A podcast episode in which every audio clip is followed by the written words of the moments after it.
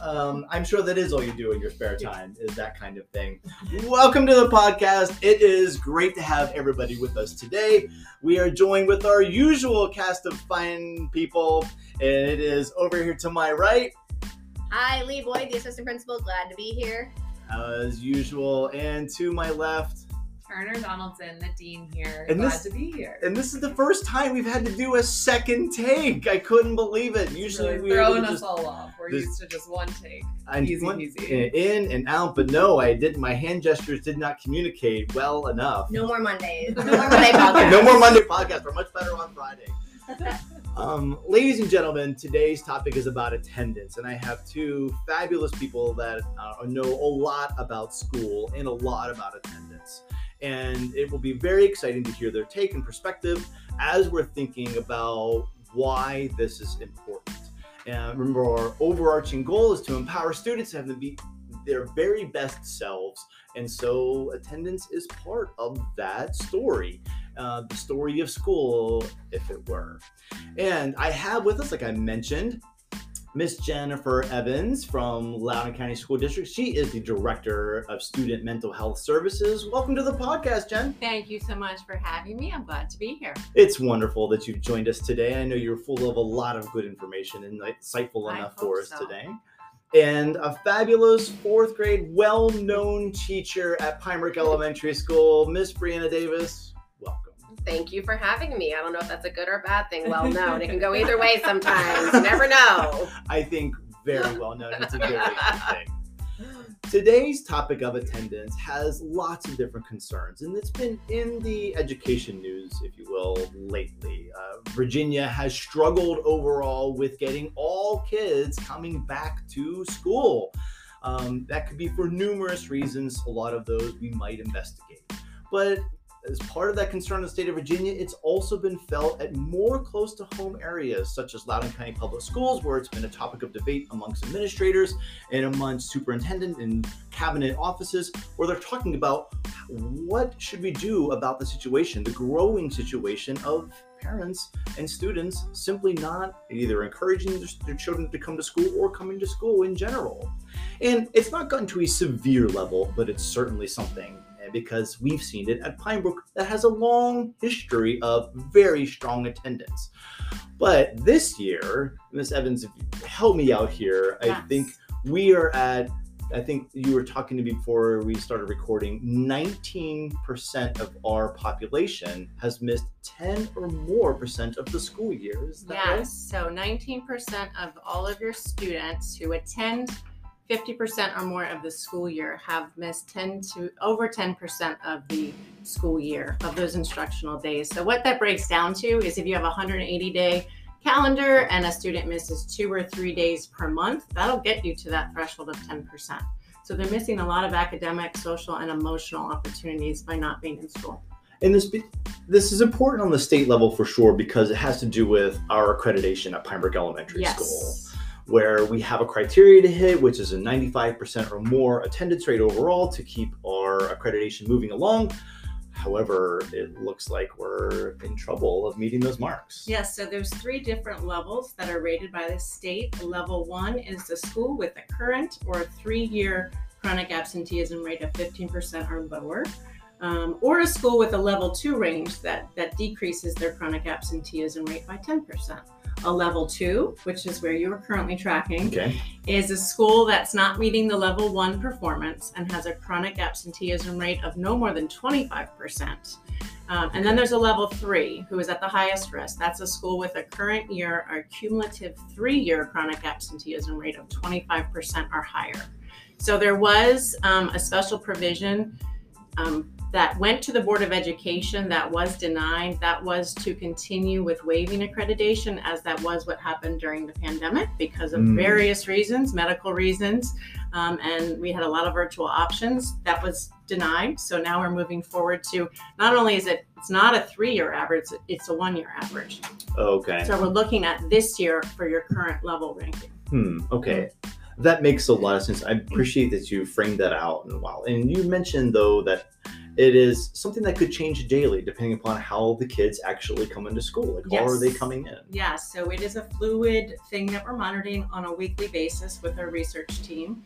So we are developing applications so that you can monitor them at the school level. But in the meantime, we're sending reports out to schools so you know where you stand. And the 10% is important, uh, is because that's defined as chronic absenteeism, correct? Yes. So what is chronic absenteeism? That's what I am here to ask no, because it doesn't. I mean, when you say two to three days a month, like that doesn't seem like Right. necessarily a lot. Right. So chronic absenteeism includes the excused absences and the unexcused absences.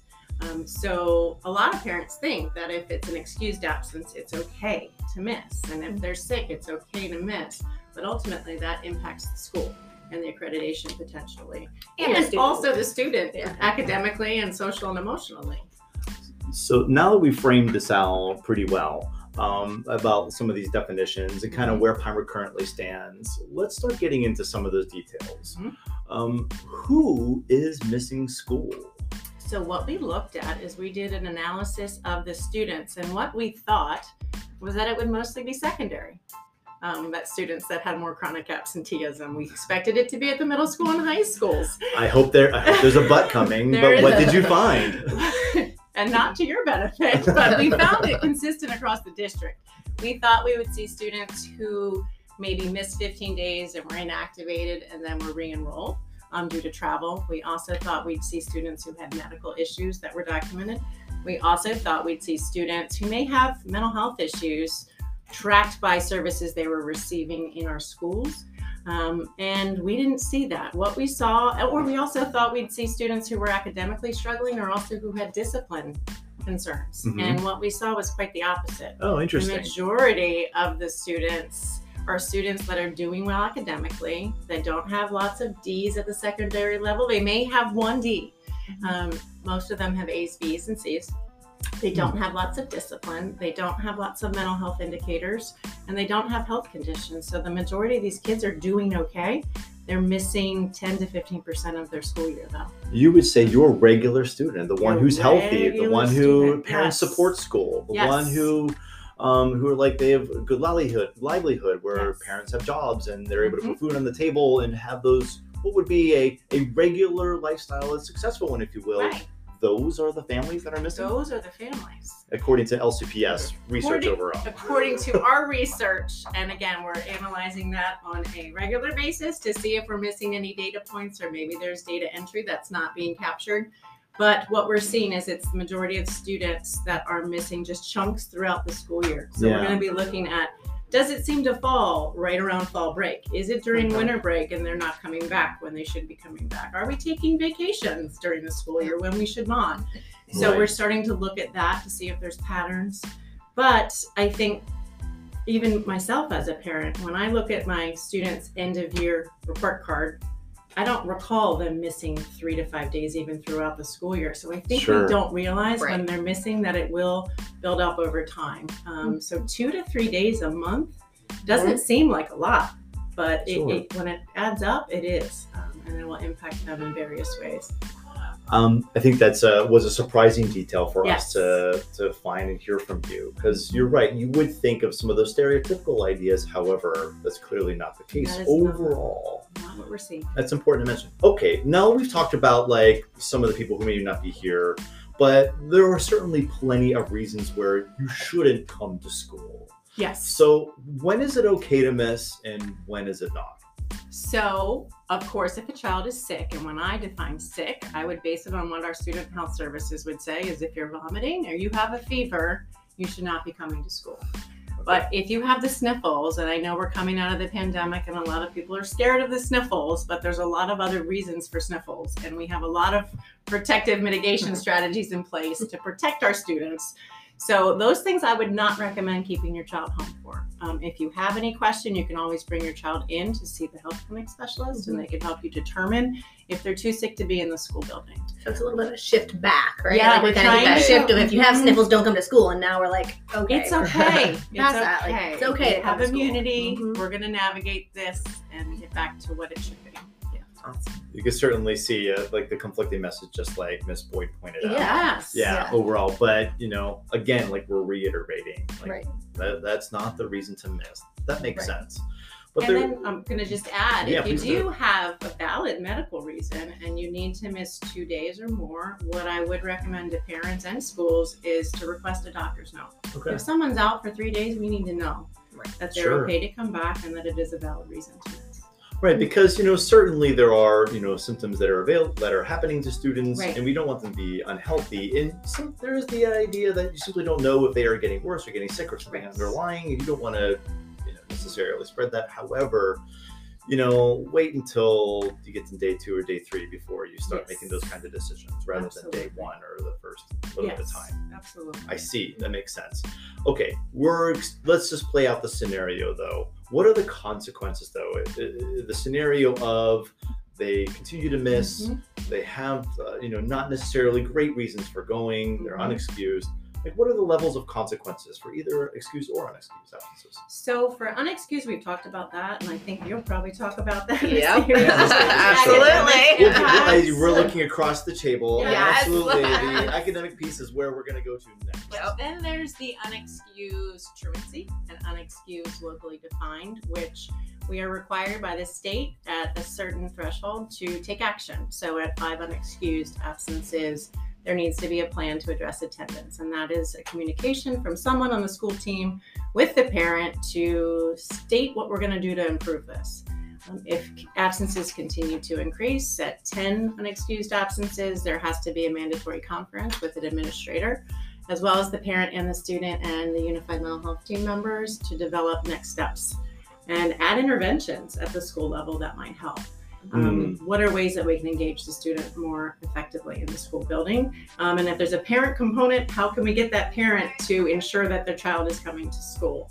And sometimes it's Right. behavioral shifts at home that the parents need to take. If you miss more after that 10th unexcused absence, then it could go to court.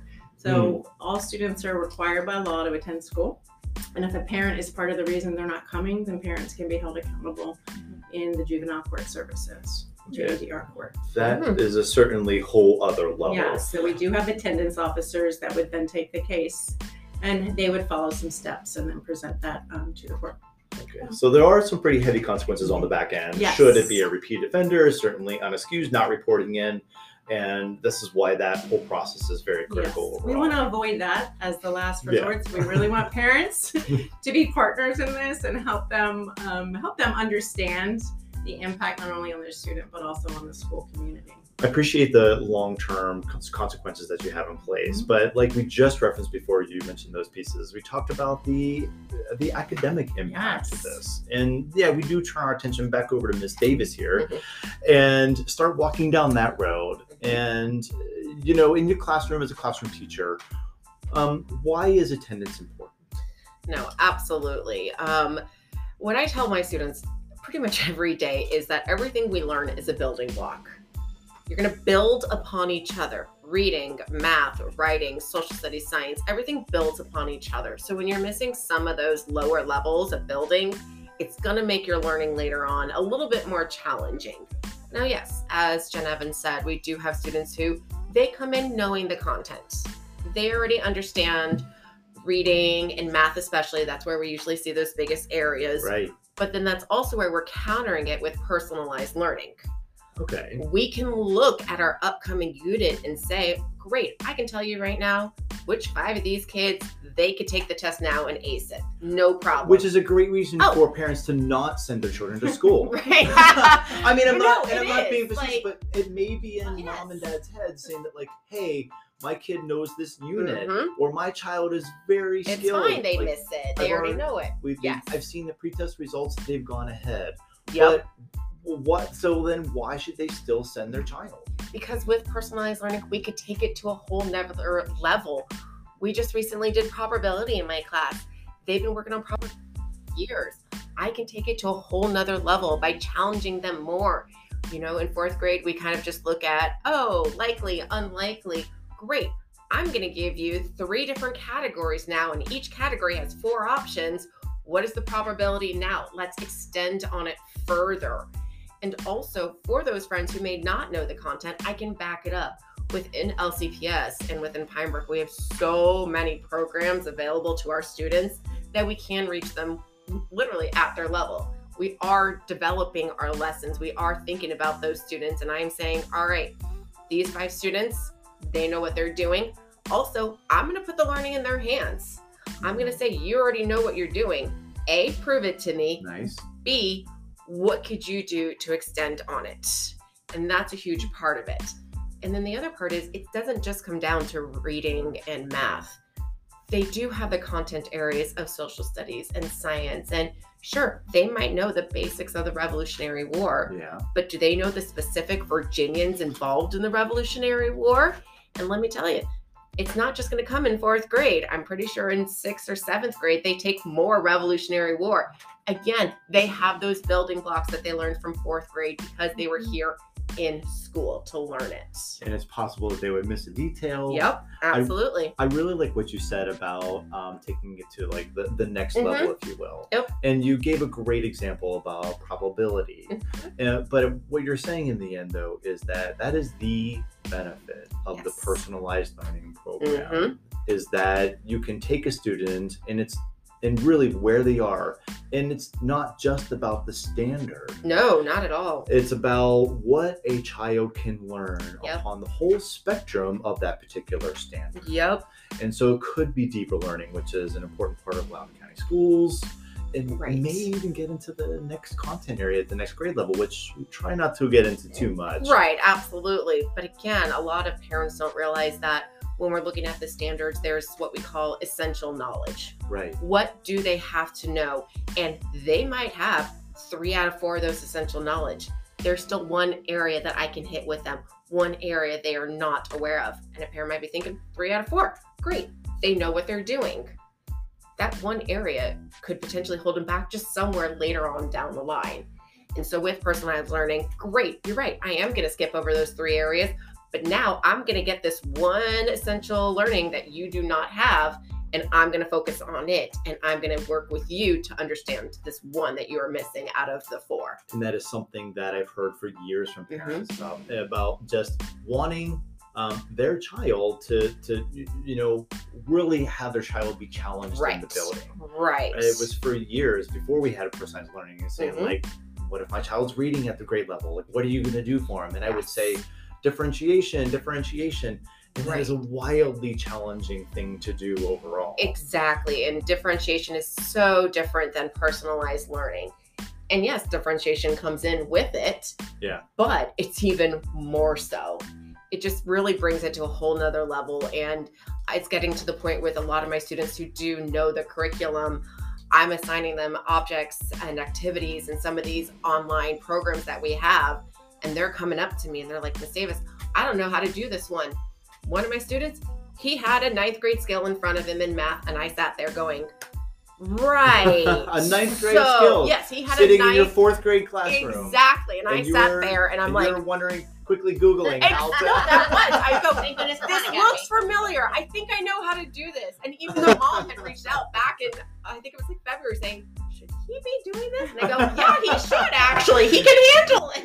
Yeah, But it's don't go, there. you know, overboard. Maybe not for everyone, But- but, that's the benefit of Yes. personalized, right? For that particular strain, that particular skill, you had Yep. a plan for that child. Yep, exactly. And that's what the power of this is all about. Right. And a lot of the teachers do. We all take that into learning because we are all focused on personalized learning here at Pine Brook. Yeah, and that's one of the things you are, and you have been a leader in this whole program at in our building. Yeah, From the Uh, beginning. From the uh-huh. beginning, you were part of the team that instituted it, and then you certainly carried and Yup. figured out how to extend it into other content Right. areas. Now, we've talked mostly so far about the academic side. Mhm. That's not the only Nope. reason about wanting to be here every Mhm. single day. Yes, it was something also that Jen Evans had said the social emotional part of it. All LCPS students go through social emotional learning, and I don't think parents realize how important that is. They need that social aspect. They need to learn how to work independently with a partner, with a group. They need to learn when it's okay to push themselves, when it's okay to ask for help. The older students get, the more afraid they are to ask for help. They don't want to admit that. And they need that social aspect because that's going to carry them into every grade and honestly for the rest of their lives. Such a powerful point, Miss Davis, because you, you clearly you understand the value of that Oh, program. Yes, where it's like- absolutely. and you understand the elementary school child, where Mhm. you know that they are sometimes unsure of those moments. yes. and the whole design of maybe being asked sorry i will finish they unsure of the moments of how to answer a question in a public classroom area or how to Mhm. handle an interaction with a peer right. that isn't necessarily something that's easily figured out yes. and this is direct instruction about those and many Mhm. other types of Yeah. uh, situations that are all social emotional related Absolutely. I love the the actual teaching that happens Mhm. um, about that because I, I I'm a big believer and it's something that our school has really wrapped its arms around, Right. which is the concept of that sort of instruction for Yes. these reasons and why it's important that these lessons are learned and Yes, experienced every day. Absolutely. Mhm. Well They said, Miss Davis. What, what I'm taking away as a parent is even if I think there's no impact to being absent There for a day or two, Is- oh my gosh, there's is so more much than I- impact. It's just yeah. yes. Also, not to mention, I mean, it's gonna be corny, but we love these kids. We want to see and you know what? Like we want them to be here with us. I, you know, you can see it, and I wish, I wish our, I wish our listeners could see you say No. that because it's truly, you can see the It's- passion in your eyes, Yeah. and I know you are not the only person in this building that No. feels that way. No, not at all. Uh, this is a labor of love, these Yep. teaching jobs, and certainly the people in this building do a lot of love. Mhm. Um, I want to add something that when you think about the building blocks, um, what I would share is that when we have students who have significant attendance issues at the secondary level, and we look back, the pattern started in elementary school. Yeah. so it's about it? very important to set the stage. And if you're allowing your kids to stay home in elementary school just because, or let's just take a long weekend, whatever it may be, it's enabling them to then think that's okay. Right. And then as they get older and academics get harder, right? Mhm. Much harder. Oh, absolutely. And they get into that avoidance pattern. Um, Yep. Avoidance is what really hurts people, not so much anxiety. And you talked Yes. about learning how to navigate difficult situations with peers or asking for help with a Mhm. teacher. If they remove themselves from those opportunities, when it gets more challenging, they're less likely to do those things. So then that leads us to an increased rate of dropout um, and just poorer outcomes later in life. Because of those avoidance behaviors, Yes, like they've learned this pattern and habits in Mhm. their mind that are formed now. Yes. Such a powerful component. I don't know if, if it's always known in the moment when you're a parent of young children. Like it's it's hard to sometimes get through the day. Like the days are Like- really Yeah. hard. I mean, and it's if it's a your kid's lot. uncomfortable, our natural instinct as parents is to want to protect them. Sure. And it, when it comes to specifically anxiety, that's the worst thing you can do is allow your Mm. kids to avoid it. So you really have to push. And it feels really uncomfortable as a mm-hmm. parent. Push it through the tears, leave them with a trusted adult in the school building, and walk away Yeah. rather than allowing them to stay home with you. No, that's a Where powerful parenting second- message. yeah, Yeah. Secondary games at home are the worst thing, whether it's video games, TV, or just spending time with a parent, mm-hmm. which can reinforce it. It really could be. That's right, especially if it's you know comfortable time. Then you Right. get into that sort of cycle. Oh, how dangerous that could be if it were to go on for that far. Um, so I think we're kind of laid out a great point, you know, about the reasons why and where we're talking about, and the, certainly the impacts. Um, but why? I think it's important to just directly answer why is attending? Why does attendance matter? I think holistically, when you're looking at children, there are so many things that happen in these school buildings that they benefit from. I mean, you spoke about the academics, but the social emotional Yeah. interactions, learning how to build resiliency, navigate difficult situations, they're not going to get that at home. Hmm. Yeah, not. Miss Davis is a classroom teacher. Why does attendance matter? Oh gosh. As kind in summary, right. In summary, it just does. I'm sorry. Look how much you're missing out based on what we've heard in these last, you know, few minutes and whatnot. Um, this is setting them up for everything. Elementary is where everything starts. that strong foundation. Yep. Right. That's critical. You're building the routine of showing up, and Mhm. you've got to do it the rest of your life. Yes. Right. in Yes. Different ways, and so you're just building the. All right, I got to show up, and I got to get done what needs to get done. I heard resiliency in that, Ms. Donaldson. I feel like that is a word that is a very important Yeah. word and a tenet of really development overall from the children all the way through the learning of adulthood. Absolutely. Absolutely. So Good point. And I think we've just to acknowledge it, we've all been through a really challenging few years. Yes. and we're coming back from that Yes. and it's difficult, but we need to push through it together and ask for help when we're having challenges with our kids. Um, because that's the only way, gonna, way we're going to get out of it is to face that. And I'm happy you brought that up. And it's important that we're talking about it too, because it is something to bring back to the forefront. And as we like are still navigating, it was three years of a real change, like in our entire world. And now it's it won't we realize it won't immediately come back, but it's important that we talk about it and we voice it and we have conversations so that we do eventually get back to some of these tenants, which would be good. All right. To wrap up, what is our guidance for parents moving forward?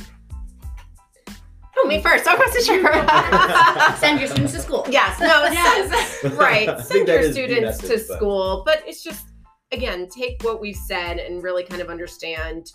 There's so much more that you don't realize is happening when they're missing school, and it's gonna start to add up. We're going to start to add up. There's a lot of details that happen. with Yes. that. Great. And I would just add that we want you to be allies in this, that we Mhm. want you to be our partners in this. And if you're seeing things, even at home, that you feel like we need to know or that we can help you with, we have a ton of support here. You're not navigating this alone. Um, it's a village. So we Mhm. want to make sure that we're all on the same page.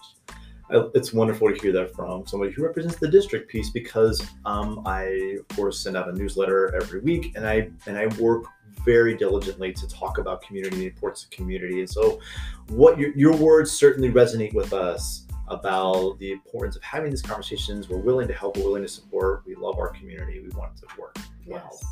right? And be that partnership for sure.